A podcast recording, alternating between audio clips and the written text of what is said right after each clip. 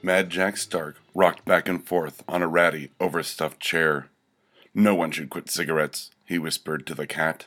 The cat, hypnotized by the swaying Mad Jack, just stood transfixed. They say meals will come in pill form in the future. They are liars and devils. Cigarettes are the real future food. The cat fell over. See, the world has become absolutely unbearable. Mad Jack eyed the cat suspiciously and licked it. You're the one who stole my last cigarette? Mad Jack then pioneered the game of hitting the cat against the wall until it stopped making fucking noise. Mad Jack Stark thought he was a genius. Love is for the foolish and hopeless, mumbled Mad Jack Stark. He was seated awkwardly on the couch and rubbing his genitals vigorously to Wheel of Fortune on the television. The cat was off somewhere doing something horrible to be sure, Jack had convinced himself. Mad Jack craned his neck around. His eyes darted suspiciously over the edge of the couch. He turned his head back to the television, sneered in disgust at the obviously soul dead host, telling the plump, ugly housewife that, sorry, there were no teas, and turned the set off. He sat nervously in the dark and the silence.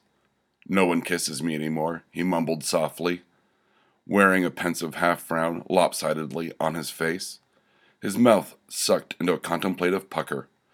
I wonder if cigarettes and whiskey love me back, Mad Jack Stark said to no one in particular. Surely they must. Being human is bullshit, said Mad Jack Stark. He was lying in a bathtub that had once been filled with fine filtered city water. The empty six packs and fifths of cheap whiskey strewn about the bathroom held the inclination that the ratio of liquid surrounding Jack had moved in favor of urine. I feel like a to be continued episode of a show that got cancelled. The cat was slumped against the door frame of the room.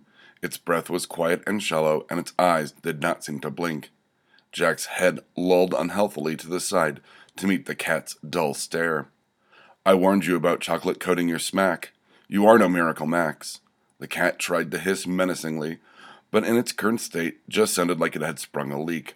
Fuck you, angry drug cat. You have no soul. It is a proven scientific fact that cats, children, and prostitutes have no souls. As the cat kept hissing, it slowly lowered itself to the floor and fell into a light coma. Wish I didn't have a fucking soul, Mad Jack, Stark muttered as he farted gently in his tub of diluted urine. That was a selection from Mad Jack Stark. This is Mr. Wright, and I'm Doug. It surprises me that I'm finally getting around to an episode about creating characters. You think that would be 101, and it is. But being that, you know, I have the ideas when I have them, this episode is about creating characters. I'm actually once again surprised that I hadn't read Mad Jack Stark yet, him being one of my favorite characters. He comes out of an anthology series I had written called Three Car Pileup that involved Filibuster Vigilance, which I've read before, as well as Dr. Yes Sexy, once again read before. Mad Jack Stark came out of needing a mouthpiece for whatever was bothering me uh, that day. This was a character who in his heightened states, uh, was always going through a nervous breakdown over whatever was bothering me. That was how I came up with the character. Mad Jack Stark was just a really basic name, but the more I thought about how he acted in this weird little apartment world he had, he became very much a voice in my head. That's one way you can have a character is to be a mouthpiece for you, the writer. I mean, I think every character is a mouthpiece for the writer, but specifically one where he's acting out things that I could never do.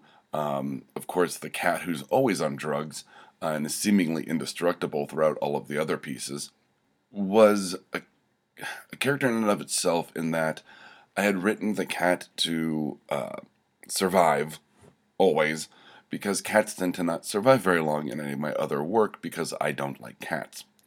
Um, and my girlfriend at the time loved cats, and so the the cat on drugs was a way of kind of giving her a nod and saying, okay, I'll let the cat survive, but the cat's always going to be fucked up and always getting fucked up um, by cattle prods, on fire, drug comas, what have you.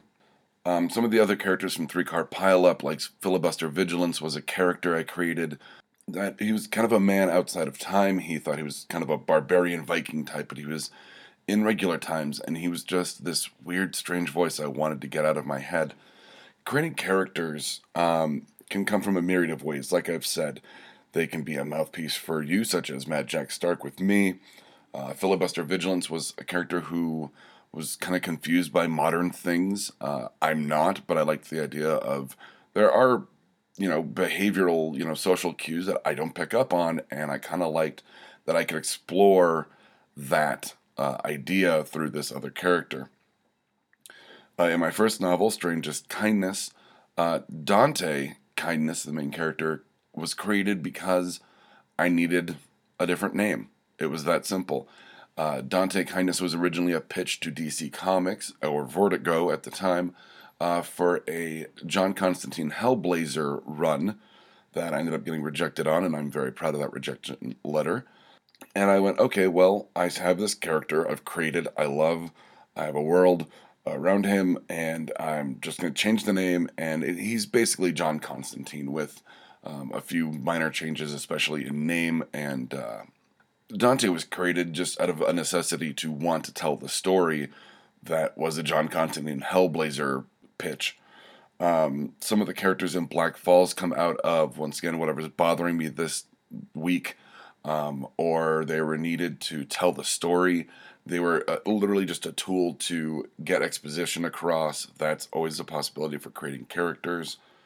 Um, some of my characters come from my dreams. Uh, one of the most famously uh, ones that came from my dreams that we're working on at the network right now is from the I Hate Kathy Hammond podcast, where in a dream I just heard a woman's voice say, I hate Kathy Hammond. And when I woke up, it was like, well, who is Kathy Hammond? Let's explore that. And it ended up, uh, it's going to be uh, become a serialized uh, podcast that we're going to be hopefully launching this summer. So your inspiration for creating characters can come from anything. It can come from a line of dialogue that just pops into your head.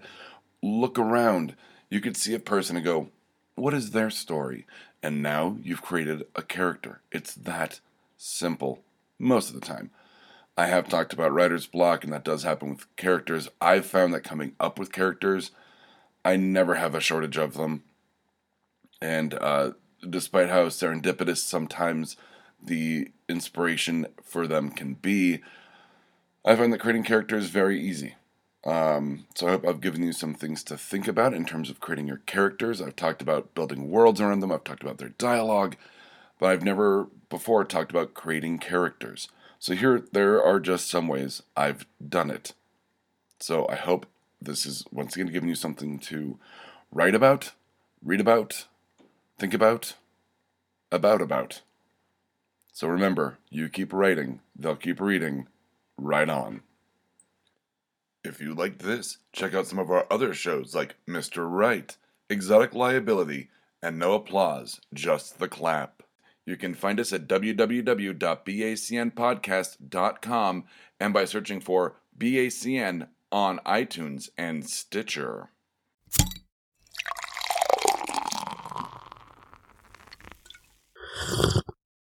Oh, yeah.